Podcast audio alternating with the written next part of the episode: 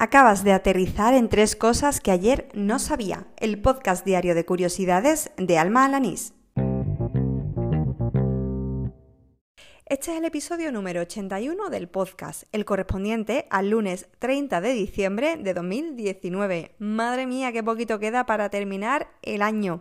Pero bueno, que no me entretengo, al lío.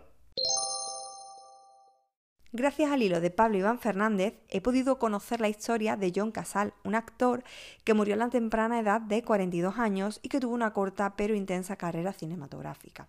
Interpretó a Fredo Corleone en la trilogía del Padrino. De hecho, él solo rodó dos de las tres películas, porque en el rodaje del último film ya había fallecido, así que la productora utilizó imágenes de archivo. Eh, John Cazal nunca estuvo nominado a un Oscar, pero sus películas y sus compañeros de rodaje sí que lo estuvieron. Fue un gran amigo de Al Pacino y, según dicen, el gran amor de Meryl Streep, quien le acompañó en el momento de su muerte.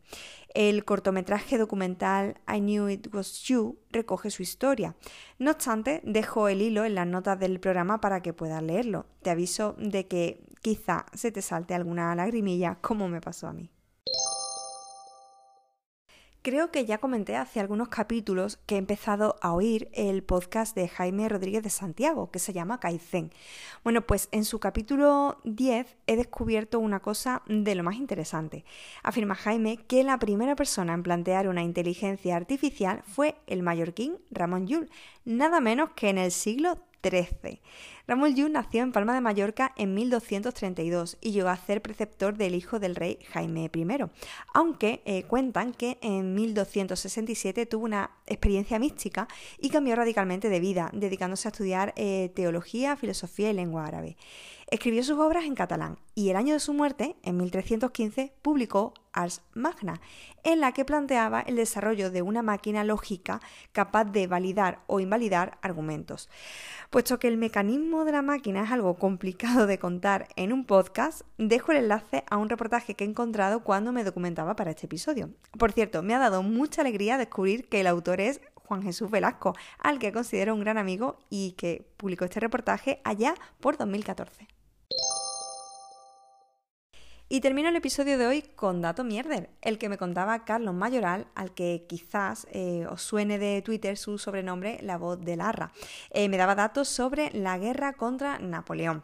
Según me contaba Carlos, para el famoso 2 de mayo de 1808, la ciudad de Madrid liberó a los presos de las cárceles pues, para combatir contra los franceses. Pero cuando finalizó la contienda, todos volvieron derechitos a su celda. Bueno, pues muchas gracias Carlos por este, esta curiosidad, que la verdad es que no la conocía, y lo que sí es que espero que el año que viene, con la celebración del centenario de Galdós, pues me cuenten muchas más cositas para ir incluyendo en mi podcast. Y así termina el episodio número 81 de Tres Cosas que ayer no sabía, el del lunes 30 de diciembre de 2019, el penúltimo del año. Muchas gracias por seguirme, por oír diaria o semanalmente o cuando te dé la gana estos capítulos. Y gracias también a quienes dedican un minutito de su tiempo pues a dejar algún me gusta, review, valoración, comentario en las distintas plataformas de podcasting, sobre todo en iVoox y en Apple Podcast. La verdad es que da muchísima alegría pues terminar estos casi cuatro meses de podcast con esas valoraciones tan positivas, todas ellas de 5 estrellas. Y por supuesto porque esto también ayuda a que otras personas que no me siguen directamente en las redes sociales o que no me conocen en persona, pues descubran esto que hago cada día.